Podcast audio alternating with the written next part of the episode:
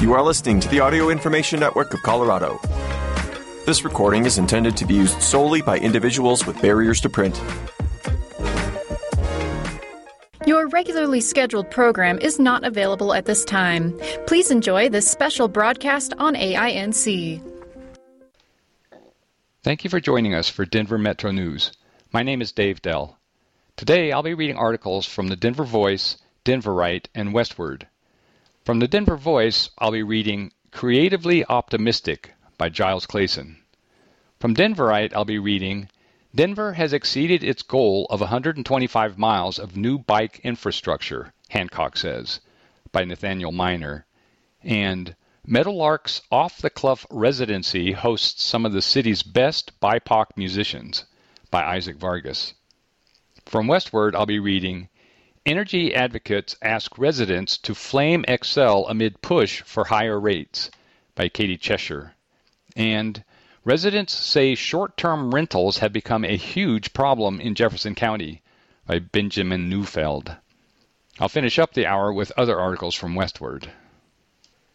This first article is from the Denver Voice Creatively Optimistic by Giles Clayson. Scott Roger has constructed a creative arrangement to avoid sleeping on the streets.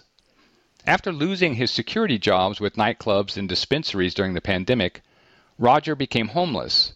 When the Pandemic Unemployment Assistance and other programs in the American Rescue Plan Act expired, he found himself unable to pay his rent and slept his first nights in a tent under overpasses or anywhere else he could find shelter. Then he had the idea to find a safer path forward by turning to his old love and working as a tattoo artist. I'm couch surfing right now and trying to get by, Roger said. I go over to their homes and tattoo, and we have a few beers. It gives me a place to sleep. At the end of the day, I've got a roof over my head and a safe place to sleep, rather than under the stars in the park.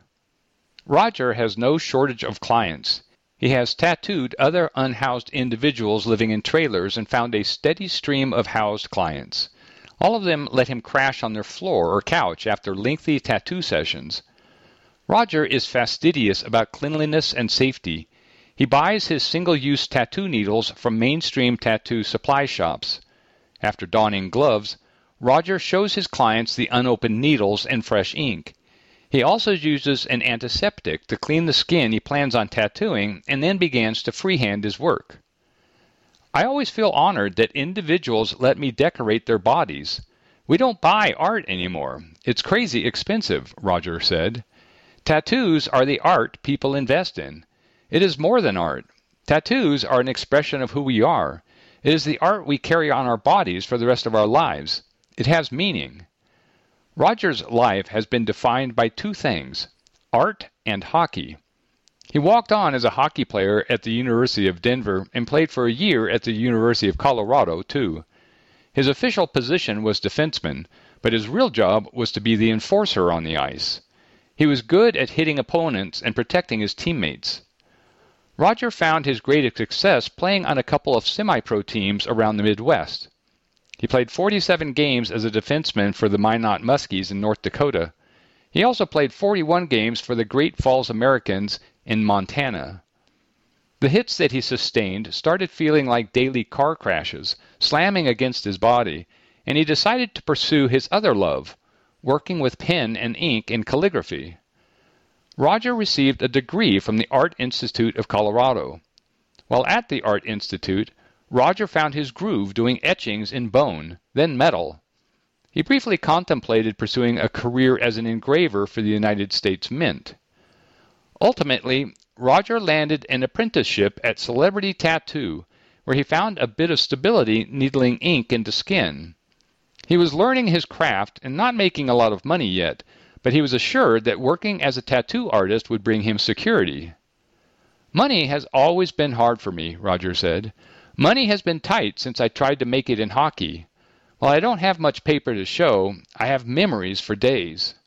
Roger finds it difficult to stay on one career trajectory. He has attention deficit disorder and gets bored quickly. He also talks fast, verbally sprinting from one subject to the next as quickly as he moved in and out of penalty boxes. His need to chase new interests led him away from tattooing full time, and he moved into drawing art and caricatures of children and families at the Denver Zoo and Elitch's. He worked security jobs as well to stay afloat. Just before the pandemic hit, Roger was hired by Casa Bonita. He was certain it would give him a new purpose and creative outlet. He hopes the new owners will still honor the old offer. According to Roger, he recently stopped by the Casa Bonita construction site and has been told repeatedly that they will call the old staff back sometime soon. But it is far from a secure job offer. Until then, Roger continues to find individuals interested in trading a good night's sleep for a new tattoo.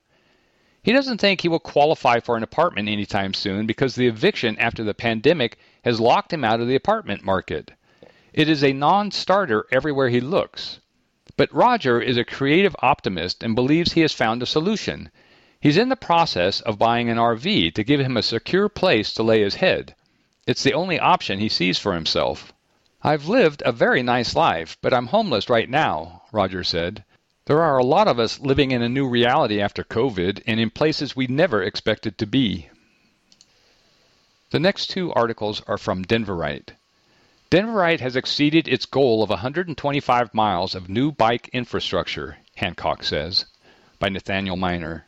The city and county of Denver has built 137 miles of new bike infrastructure in the last five years, Denver Mayor Michael Hancock announced on Wednesday. That surpasses the goal of 125 miles Hancock set in 2018.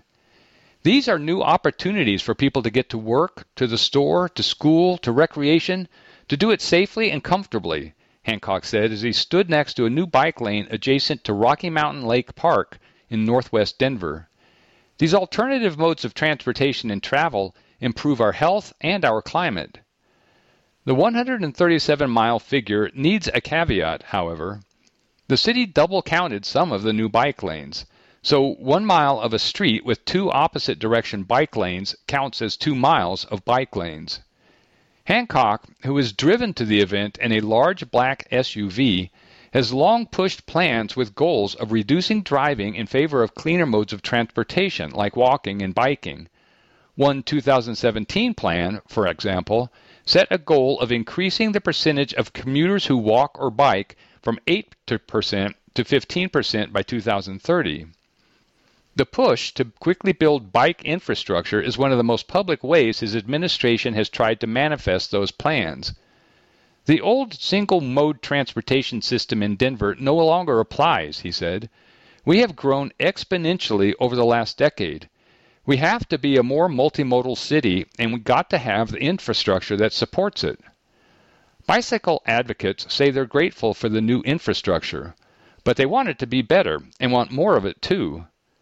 There is a definitely improvement, said David Chin, a self-described bike dad and member of the Denver Bicycle Lobby who attended Hancock's press conference.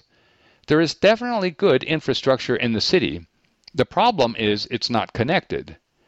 Chin said he rode on the new Julian Street bikeway to reach the press conference. The bikeway was great, he said, until it hit busy West 38th Avenue and abruptly ended with no connection to other bike infrastructure. We do not have a connected network yet, he said. Hancock said his press conference was not a victory lap and insisted the city would continue to build new bike infrastructure. But whether and how that happens will largely be up to Denver's next mayor. Hancock will leave office in July. One finalist for that job, Kelly Brough, initially told Denverite she didn't think the city needed more bike lanes. She later said she wants a reset on bike and pedestrian infrastructure in light of rising fatalities. Are we making the right investments in the right places? she asked. I don't know that we're building them, bike lanes, in a way that is improving safety, and my priority is safety when we build those. The other contender, Mike Johnston, has said he supports removing parking or travel lanes as appropriate to create more protected bike lanes. What becomes clear every time you ride is that not all bike lanes are created equal, Johnston said at a March forum on transportation. We know that for someone to just paint lines on the street and expect you to ride next to cars going 50 miles an hour does not mean that you feel safe. And so I think the key question here is how are we creating a network of high comfort bike lanes that have real protections. Hancock's staff wanted more high comfort bike lanes, but cars got in the way. City officials said in 2020 that they'd favor high comfort bike lanes. The city defines those as bike lanes protected from moving vehicles by physical barriers, trails, and paths separated from traffic in neighborhood bikeways, streets designed to slow and limit vehicle traffic. The city considers painted bike lanes, even if they are buffered from traffic, to have a moderate or low comfort level. Using those definitions, 69 miles or just over half of the 137 new miles of bike infrastructure are either low or moderate comfort. 68 miles are high comfort. Here's the breakdown from the city 24 miles of painted bike lanes, 45 miles of buffered bike lanes, 23 miles of protected bike lanes, 34 miles of neighborhood bikeways, and 11 miles of shared use paths and trains. Advocates have complained that some high comfort projects were watered down along the way after community pushback. Some have been shelved entirely.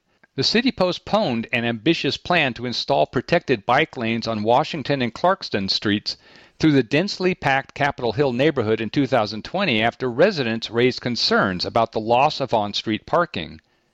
The residents who are using the on street parking are not wealthy, Brad Cameron, president of Neighbors for Greater Capitol Hill, told Westword in 2020. He was not available to speak to Denverite on Wednesday. They're renters and they work all over the metro area. The folks who will suffer the most from this don't have garages.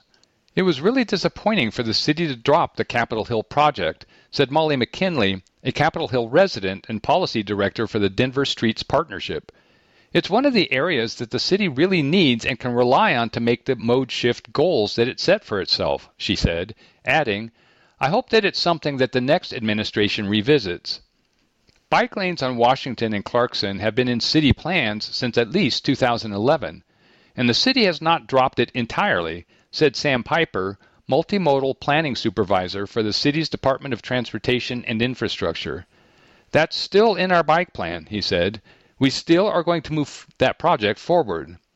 In the meantime, Piper said, the city will focus first on lower impact neighborhood bikeways on nearby Emerson and Pearl Streets. Meadowlark's Off the Cuff Residency hosts some of the city's best BIPOC musicians by Isaac Vargas. Up a small set of stone steps, Meadowlark's back patio is a pink and purple lit space with a tree planted in the middle its foliage slightly covering the site of center stage. Surrounding the island structure built around the tree are people seated holding their drinks and joints, collectively facing toward the back corner of the room where a wooden stage is lit by vintage overhead lamps. On the left side of the stage, guitarist Emmanuel Alexander, artistically known as Name Backwards, plays neo soul, funk, and jazz fusion riffs and melodies. Using head nods, guitar motions, and the occasional smile, Alexander communicates with those that accompany him on stage. As the music builds and each musician finds their space on the song, some in the crowd begin to draw closer to the stage and, like Alexander's locks, start to move to the rhythm of improvised sound. Once he's got the music and the people in his pocket, Alexander finally looks into the crowd and smiles. He knows his magic is working. The performance is part of Off the Cuff, a musical residency at Meadowlark Bar that has become one of Denver's hidden gems for local talent. The residency, hosted by Alexander, is a weekly jam session style performance of professional BIPOC musicians. The goal is to highlight musicians of color in a historically black neighborhood that was at one point considered the Harlem of the West. The 21 and over free show happens every Wednesday night starting at 9:30 at the Meadowlark Bar. For Alexander, the residency means highlighting some of the best local talent he's come across touring the Denver music scene. He grew up a percussionist in Aurora before eventually picking up the guitar in 2014. He studied jazz and American music at Metro and eventually joined his first band in 2017 as a bassist for a local folk band. Performing shows around Denver eventually led him to meet Denver musician Wes Watkins, who took him under his wing early on in his career. Watkins got Alexander a gig at Ophelia's and would regularly refer him to other bands or people around town. Watkins is the reason why I'm trying to bring black and brown people into Five Points, Alexander said. He was a big advocate for that. To see him in the Denver music scene, another black person actually in the scene doing stuff around town, it was really cool to see that. Alexander started playing with Watkins at Meadowlark in 2021 before eventually encouraging Alexander to take over the venue while Watkins focused on other endeavors. Anytime we would play a gig in Five Points, it's like, where are the black people? Where are the brown people? You don't see them here, Alexander said. We would always talk about that. Even in 2017 and 2018, I didn't really see too many black people. I really wanted just to bring more of that community to Denver because it's important and I'm part of it. What began as a bi weekly show, hosted every first and third Wednesday of every month, has now blossomed into a weekly residency that regularly draws 50 to 60 people late on a weekday. Jason Torres lives near Meadowlark and attends the midweek show when he can. I live two blocks away and I see some of the best jazz, R&B, and hip hop from a young generation, Torres said. Name Backwards is bringing in all these talented people. These musicians are all so high level. I don't think he brings in anyone that sucks. Alexander doesn't like calling off the cuff an open mic or a jam session. What I call it is intentional improv, Alexander said. It's for experienced musicians to really express themselves in a way that maybe they haven't done before. Alexander will begin each show with an improvised set featuring his band. Then, throughout the night, he will bring up local talent that he knows or is familiar with to improvise with the musicians on stage. Sometimes it's pre planned, other times he's just scouting the room to see who he recognizes. Artists like singer and songwriter John Winston might hop on stage to freestyle a verse. Local poet Franklin Cruz might recite a poem, or singer Venus Cruz might improvise soulful lyrics. Alexander plays regularly with local musicians Will Gaines and Khalil Brown. Brown, who is originally from Colorado Springs and moved to Denver two years ago, sees Off the Cuff as an escape from the outside world and an opportunity for musicians to express how they really feel. We're playing the things that we feel and experience day to day, Brown said. We get to come here and have a safe place to release those different thoughts and feelings. We need to express this, and people need to hear it. Denver's got something special here. What makes the performances at Off the Cuff so special is the spirit of improvisation. As Gaines puts it, improv is how you keep your shit fresh. If you go up knowing what you're going to play, that's one thing. But if you don't know what's going on, it keeps you on your toes. It challenges the musicians. It's really fun to hear and watch how it's happening. We just built it organically, Gaines continued. The music brings people in. The more we play, the more people come down to see what's up. Historically, Five Points is a black neighborhood, so we just like to feature black, brown, indigenous people. We never left in the first place. We're just letting everybody know we're here. We don't plan anything, we just come up here and make it happen. It's kind of magical. Venus Cruz, a regular performer at Gerard's Pool Hall down the block, described the improv style as a spirit of immediate forgiveness and immediate creativity. Cruz said that you got to come with it.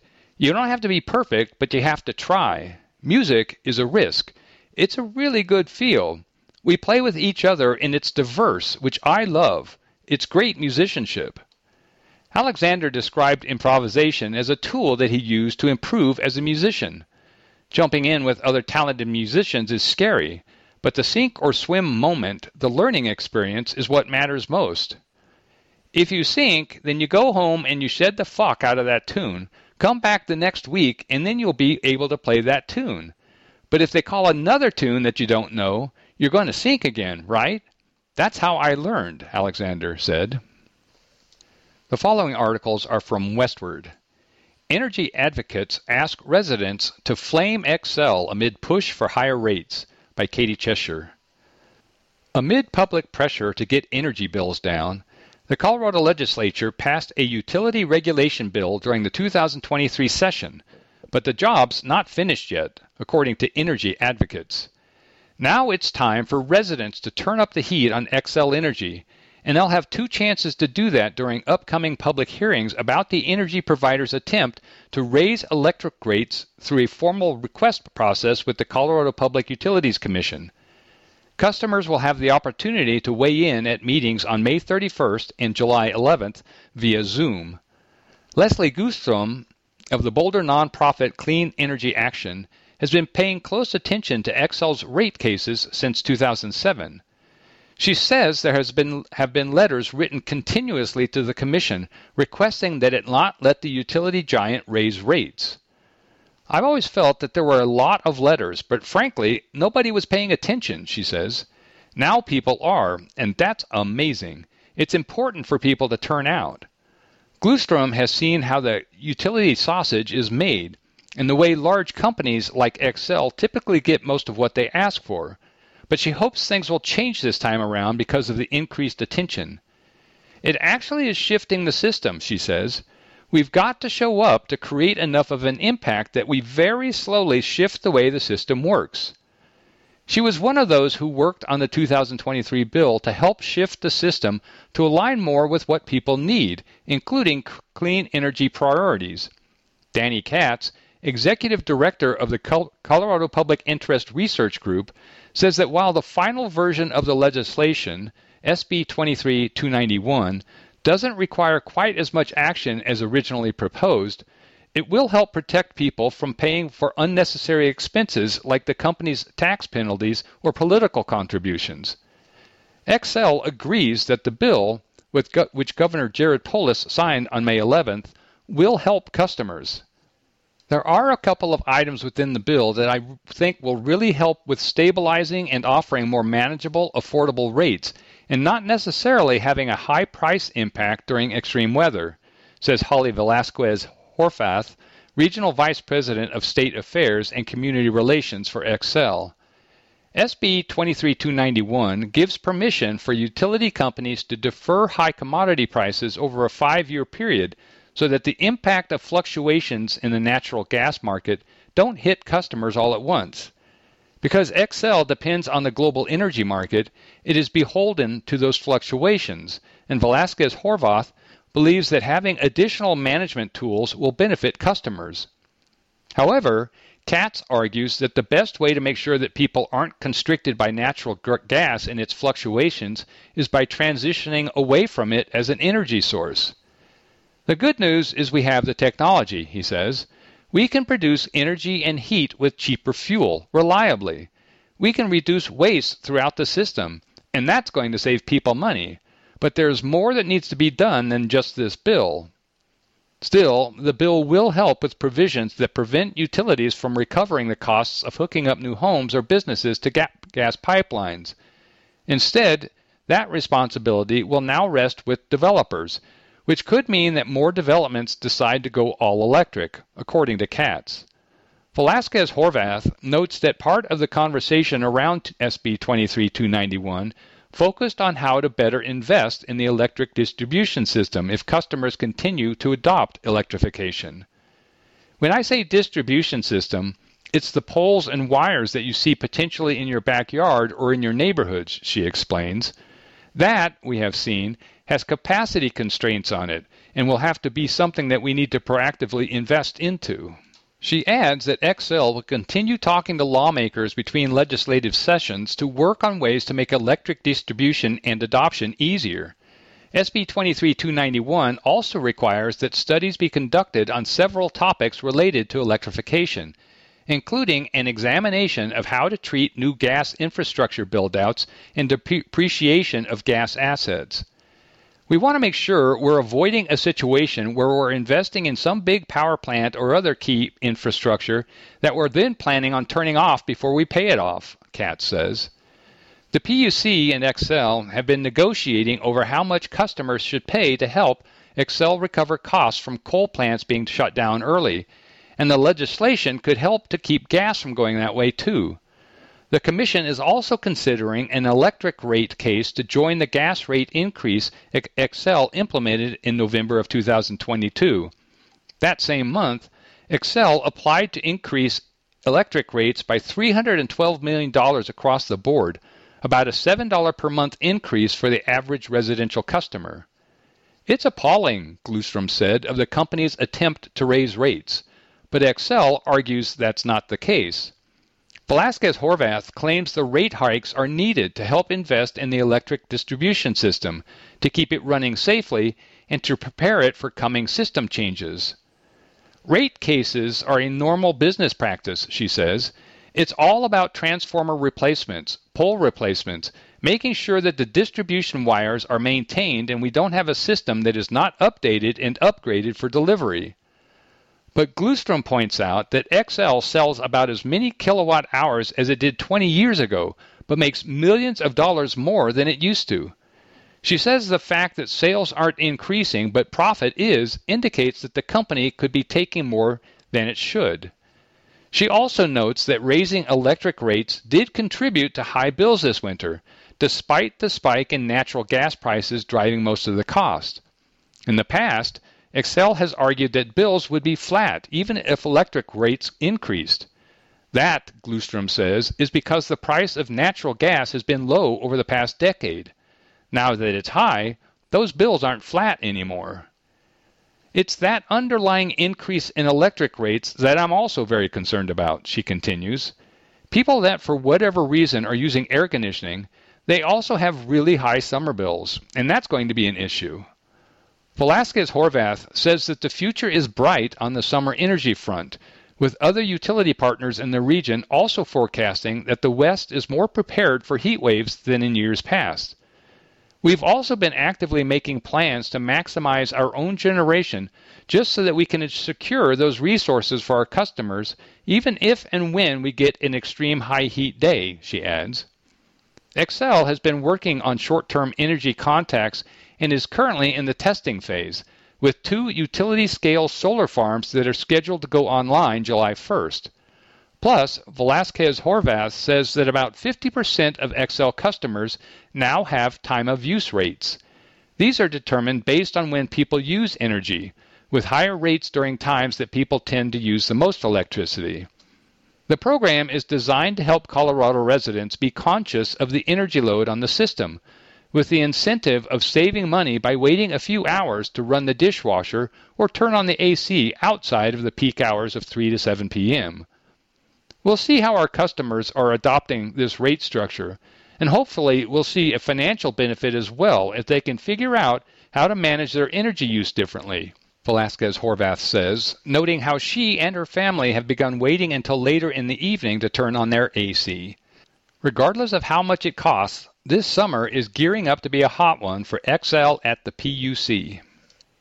Residents say short term rentals have become a huge problem in Jefferson County by Benjamin Neufeld. Residents across Jefferson County say they have fallen victim to an issue that has long plagued other parts of the state short term rentals, or STRs.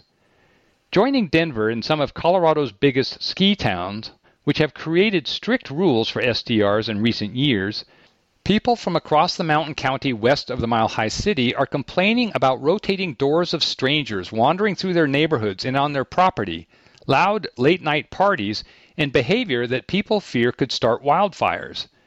Residents say investors have come to Jefferson County in droves to take advantage of the area's beauty and attractiveness for tourists, as well as its lax STR regulations.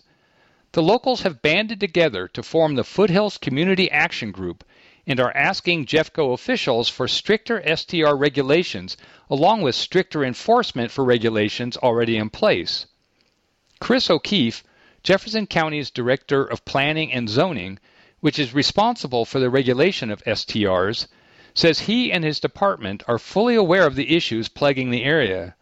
While he says the county is actively working to get a handle on the issues being reported, he notes that it's a relatively small governmental body that is ultimately trying to go up against an extremely lucrative industry and uncooperative STR vending giants like Airbnb and Vrbo. According to O'Keefe, Jefferson County does have a licensing requirement for STR operators, but the county's ability to enforce that requirement is extremely limited. The Planning and Zoning Department has a team of six people on its enforcement team, and those six individuals are responsible for all departmental regulation enforcement, not just of STRs, for a county of over half a million people. O'Keefe estimates that there are probably seven or eight hundred short term rentals operating in Jefferson County illegally. However, he explains, because STR vendors have not complied with the county's requests for data regarding the number and location of STRs in the area, that estimate is rough. Only 28 short term rentals have gone through the process and been approved for a license, he adds. Jefferson County operates on a complaint based system for STR enforcement, but even that struggles to yield results. Speaking at a community meeting hosted by the Foothills Community Action Group on April 27th, O'Keefe told community members that the county can impose a $100 fine on non compliant STRs, but it must take offenders to court in order to collect the fine. With the problem so large and the county's resources so limited, there is simply no way to enforce that penalty. Additionally, O'Keefe points out, the volume of STR related complaints in Jefferson County has grown in recent years. It's really taken a toll on our enforcement team, he says. Randy Leonard, one of the leaders of the Foothills Community Action Group, says that many members have reported issues such as disruptive parties' activities at STRs late at night and increased wear and tear on private roads from the traffic the rentals bring into rural neighborhoods. Resurfacing for the roads costs thousands of dollars, he adds, and is the financial responsibility of the neighborhood's residents. However, the most crucial concern of Jeffco residents has been the increased potential for wildfires breaking out. Locals who spoke to Westword say that STR guests have allegedly been flicking cigarette butts and setting off fireworks in high risk areas where rental units are located. According to wildfirerisk.org, Jefferson County has an 88% higher risk for wildfire compared to other U.S. counties. Evergreen specifically has 99% higher risk. As a result, Jefferson County frequently enacts fire restrictions and bans. County residents fear that short term renters are not only unaware of the wildfire risks in the area and therefore do not take the proper precautions, but that they also do not get the wildfire risk phone alerts and red flag warnings that long term residents receive. Economic issues from the STR market, which have plagued other touristy mountain towns, have also impacted Jefferson County. Resident Heather Williams says the lucrative market has made the housing supply limited and expensive. One of my daughter's teachers is unable to move out of her parents' house because she has nowhere she can either rent or purchase. Williams claims. Real estate listing sites like Zillow and Redfin put the average median prices for homes in the county in the neighborhood of $600,000. One Zillow listing in Morrison, which is currently accepting backup offers, is advertised as a highly successful, luxurious, fully furnished Airbnb Vrbo vacation rental. The listing description continues this property grossed just under $12,000 in March and is positioned to earn even more during our high summer season. The asking price is $975,000. O'Keefe says that the Jefferson County Planning and Zoning Department is actively in a process right now to update our regulations. He says the county will be conducting multiple community meetings to gather feedback on the future of STR rules, though dates have not yet been set. He adds that they will be conducting research on STR rules in neighboring municipalities, and they plan to hire third party contractors to assist in their enforcement of the regulations. Leonard says that he and the rest of the Foothills Community Action Group will keep after them to make sure those updated regulations come through. In a statement, Airbnb Senior Public Policy Manager Alex April told Westword our priority is to work with lawmakers across the state on rules that simultaneously address community concerns and protect the eco- economic benefits of home sharing for homeowners and local communities that rely on tourism. We strive to be a good local partner and are supportive of the city's efforts to propose reasonable and fair regulations and look forward to collaborating with them. Vrbo did not respond to a request for comment. Jefferson County residents can send their short term rental concerns to str at jeffco.us. Copperhead Crushing the Competition in BattleBots Tournament by Benito L. Kelty. The Avs, the Mammoth, the Nuggets, and now Copperhead. Even with the Rockies' disappointing season, Colorado has been rich with playoff contenders of late. The fiercest of all could be Copperhead, the robot programmed to mangle and kill other robots with its rotating metal drum that makes it look like a Roomba from Mad Max. Copperhead has been on the Discovery Channel's BattleBots for four seasons, and this year it's complete, competing exceptionally well, according to team captain Luke Quintal. We've always had a pretty mediocre season for the most part. We've always thought we had a pretty good robot, but for one reason or another, things would break or go wrong, says Quintal, who became a fan of the sport when he was 12 and is the team's third captain, but only the first to take Copperhead into a BattleBots championship. So we never had a ton of publicity on the show, but this past season we actually had the best season we ever had. On May 18th, the Fat Sully's South Broadway location hosted a watch party for Quintal, his parents, some friends, and a few Copperhead fans and teammates as the robot battled through round 16 in the penultimate match of the season. More people showed up at the pizza joint to watch this show than they did to watch the Nuggets go two games up on the Lakers. BattleBots, which used to be on Comedy Central from 2000 to 2002, is airing its season finale on Thursday, May 25th, and Copperhead is poised to win the Giant Nut, which is equivalent to the Lombardi Trophy or the Stanley Cup for combat robots. Teams from all over the U.S., as well as England, Brazil, Australia, New Zealand, the Netherlands, and Canada, have been competing this year. The Copperhead team is the only one from Colorado and has members from along the Front Range. Although the sport seems suited to engineers, the robot builders come from all walks of life, says Quintal, who works as a computer server administrator by day. Copperhead's drum spinner is operated by Chad New, president of Nature's Box Pet Emporium, Colorado's largest pet shop and an original sponsor of the robot. Other Copperhead supporters include Hall of Justice Comics and Collectibles in Parker and Gear Team Apparel out of San Antonio. Some of the team members are holdovers from the days when the robot was Poison Arrow, which competed on BattleBots in 2016.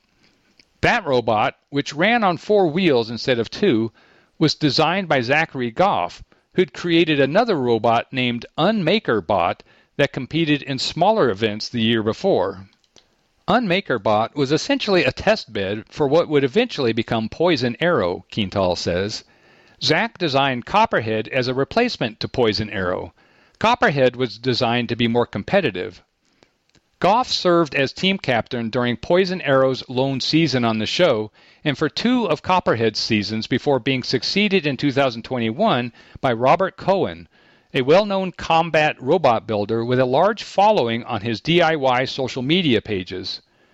Cohen felt kind of burned out after that season, says Quintal, who joined the team when Copperhead was created and became captain last year.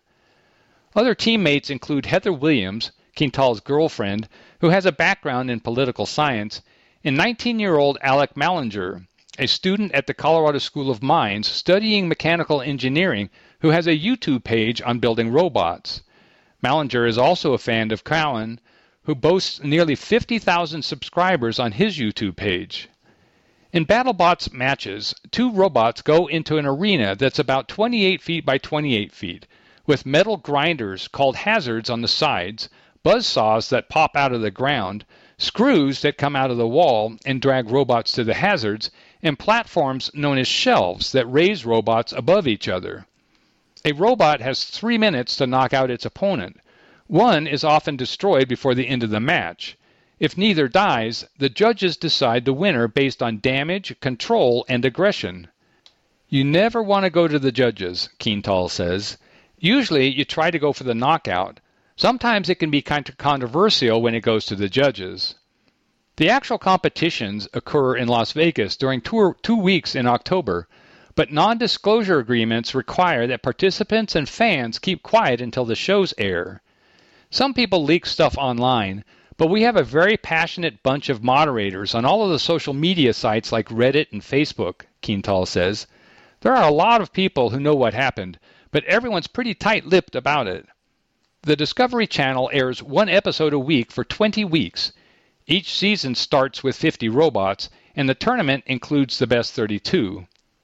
According to regulations, robots must weigh in at under 250 pounds and have spinners, the hunk of metal that most use to eviscerate their opponents, that rotate no faster than 250 miles an hour. The beefy, tanky copperhead, as Quintal describes the robot, moves around on two wheels and wields a 55 pound hunk of tool steel that spins up to 140 miles an hour. We just run it into our opponent, and it just sends them flying through the air and breaking parts along the way, he says. Five Points Jazz Festival turns 20 by Justin Criado.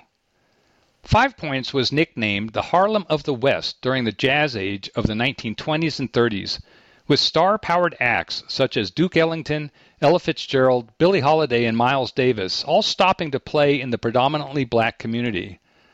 Home to more than 50 bars and clubs during that time period, Five Points became synonymous with jazz.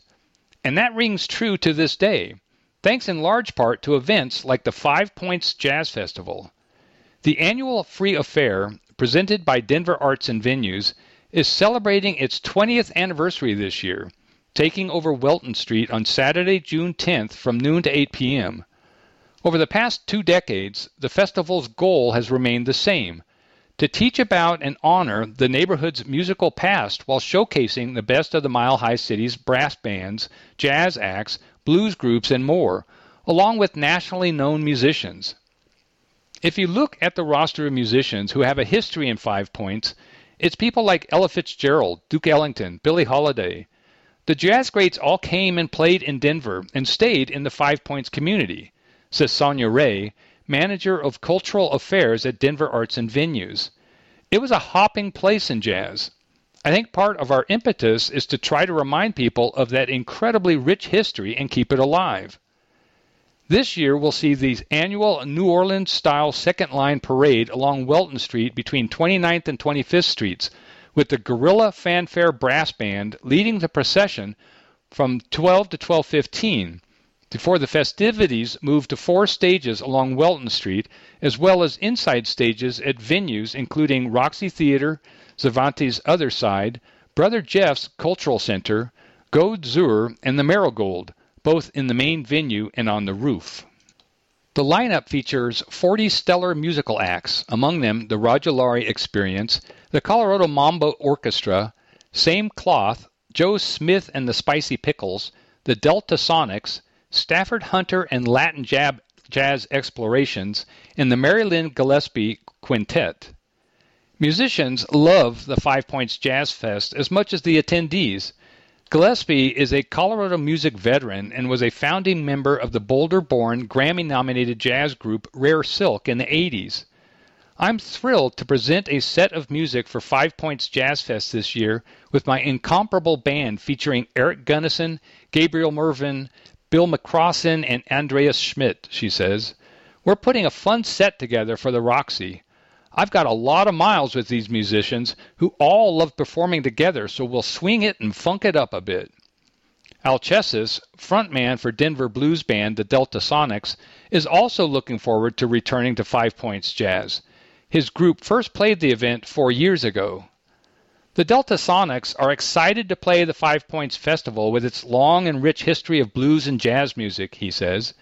B.B. King, Bobby Blue Bland, Little Milton, and Ray Charles all played in Five Points, among others, and our band is heavy into Chicago and Texas blues. Bands apply to be part of the festival before a selection committee finalizes the lineup, Ray explains, adding that the energy for this year's event is palpable. I the, feel the enthusiasm from musicians who really want to get back to work. We had something like 135 applications for 40 slots there was a lot of demand from musicians. Even when I go out and about in our neighborhood now, the parks are absolutely jam packed with people whenever the sun is out. It feels like people are ready to get out again and have a good time. The selection committee reviewed all of the bands and their music and scored them, she continues. Then we chose based on not just their scores, but also diversity of genre and people. Our hope is that we put together a really, really well rounded program with lots of different kinds of jazz. We've got blues, swing, straight ahead jazz. The hope is that there's something for everybody, so that no matter what kind of jazz you like, there's going to be something for you. This is only the second in person iteration the festival has held since the pandemic, and Ray says that organizers are expecting to possibly hit the capacity at 100,000 people. We're hoping that we're going to have a full house, she says.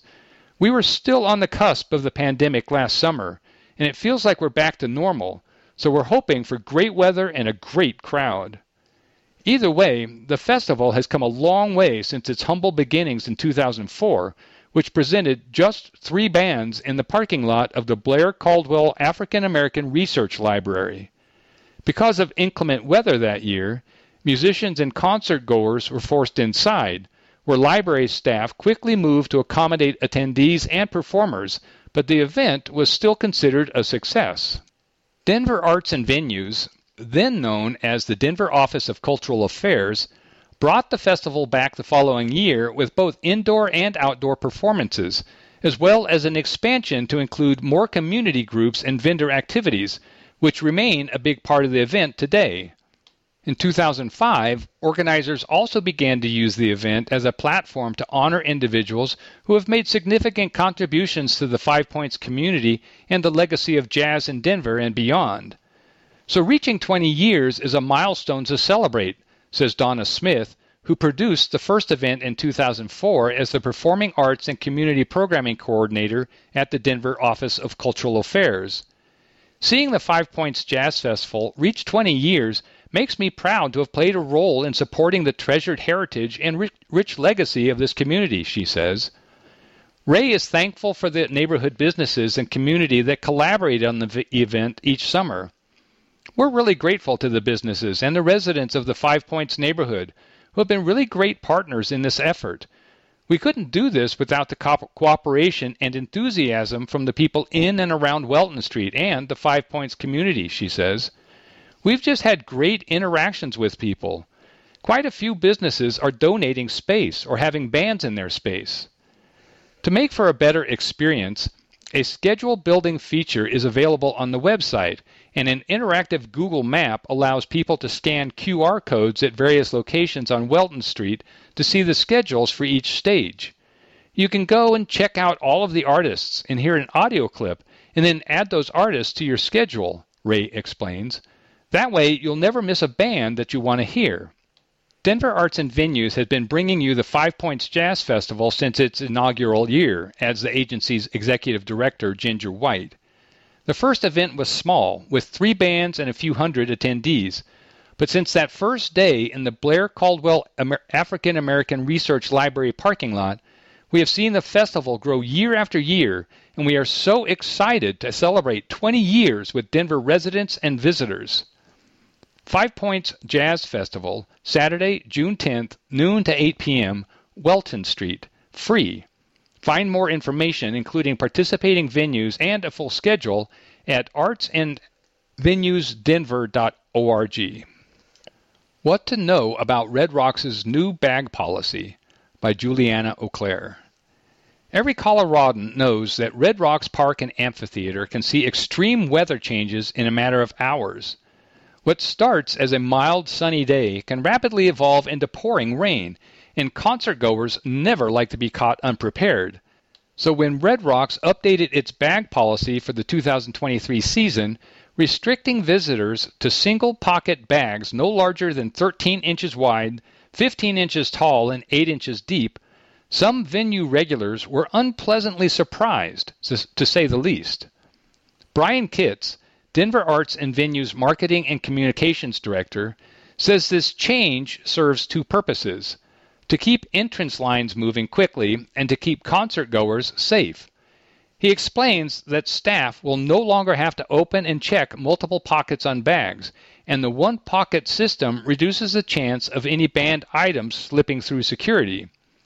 I think part of the issue is that we were seeing fans coming in with giant backpacks that were taking up room and taking up to several minutes to check, Kitts notes. He explains that this policy isn't new to Denver. One pocket policies are already in place at Coors Field and Empower Field. Red Rocks also still allows visitors to bring food, empty water bottles, hydration backpacks such as CamelBaks, fanny packs, purses, and soft six pack sized coolers. But local resident Ryan Kiefer, who's been attending Red Rocks concerts since the 80s, says the new bag policy didn't shorten the entrance lines at all. Kiefer made the trek to Red Rocks for the first time since the bag policy update to see Billy Strings, and even with this new policy, it was the longest line I've ever seen to get in, in all of the years, in the hundreds of shows I have been to, Kiefer said. He suggests that if Red Rocks management wants to decrease the entrance line lengths, then it should hire more staff members instead of limiting what guests can bring to concerts. One of the things that was great about Red Rocks is that they were quite understanding with their policies, Kiefer says. You could bring food in. You can still do some of those things, although I don't know how you could do possibly that with the new bag policy. For the Billy Strings concert, Kiefer brought a bag he thought might work. It has one main pocket with a flap with a small pocket that goes over the top. The person standing behind me was like, Dude, I don't think they're going to let you in with that bag, Kiefer recalls. So I quickly changed it out and I used one of my clear NFL bags instead. I had to wear a bunch of stuff that I didn't want to be wearing unless I had to, just to be able to get in. Kiefer has been to several NFL games and says that while the bag policy at Empower Field is strict, limiting guests to clear totes or gallon Ziploc bags and small purses he believes the stadium's policy makes sense. You're not going to need seasons worth of clothes at a game at Mile High, and you can seek cover if you get caught in a downpour, he says. So a small bag policy at a place like an NFL stadium is not as restrictive as a small bag policy at a place like Red Rocks. Meanwhile, Kitts notes that Coloradans are pretty adept at layering, and we've got thousands of people there every night who make it into the venue and are able to stay warm or cool without bringing in giant bags full of clothes. Colorado's largest indoor pickleball facility is coming to Wheat Ridge this fall, by Katie Cheshire. When Third Shot Pickleball opens in Wheat Ridge this fall, it will rank as the largest indoor pickleball facility in Colorado.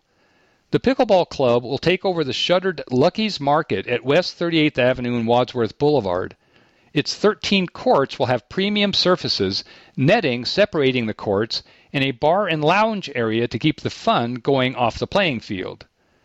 Pickleball itself is a very beautiful sport, says co founder Max Ireland. There's a lot of community that goes with it, and oftentimes, if you go play at the park or something, the community elements sort of end when the game ends. The goal of Third Shot is to provide spaces for those community elements to bloom it plans to host lessons, drop in play, tournaments, and clinics for players of all skills and ages, including free intro to pickleball classes. Ireland even teases the possibility that those interested in pickleball themed weddings could use the space for their special day. And if pickleball isn't your thing, the owners have plans for comfy seating, an east facing patio, trivia nights, and games like cornhole and shuffleboard. The space won't have a full kitchen, but it will have snacks such as pretzels, nachos, and pizza to pair with the drinks, which include signature cocktails as well as recovery smoothies, juices, and other non alcoholic options. We've got a few things up our sleeve. They'll have some clever names, Ireland says of the offerings. But it was co founder Adam Kahn who came up with the name of the business. His girlfriend was watching instructional pickleball videos on YouTube before bed and he says he fell asleep with the mantra of making an effective third shot. In a pickleball game, the third shot is the most important shot in a rally because the effectiveness of that third shot most of the time determines the outcome, he explains. When he woke up, it hit him that third shot pickleball would be a fun name for the business, so the pair ran with it. The targeted opening date is October 1st, depending on the process for securing building permits. Everything is on track at the moment, and Kahn says the city of Wheat Ridge has been awesome to work with so far. For more information about Third Shot and to sign up for its newsletter for updates, visit thirdshotpickleball.com.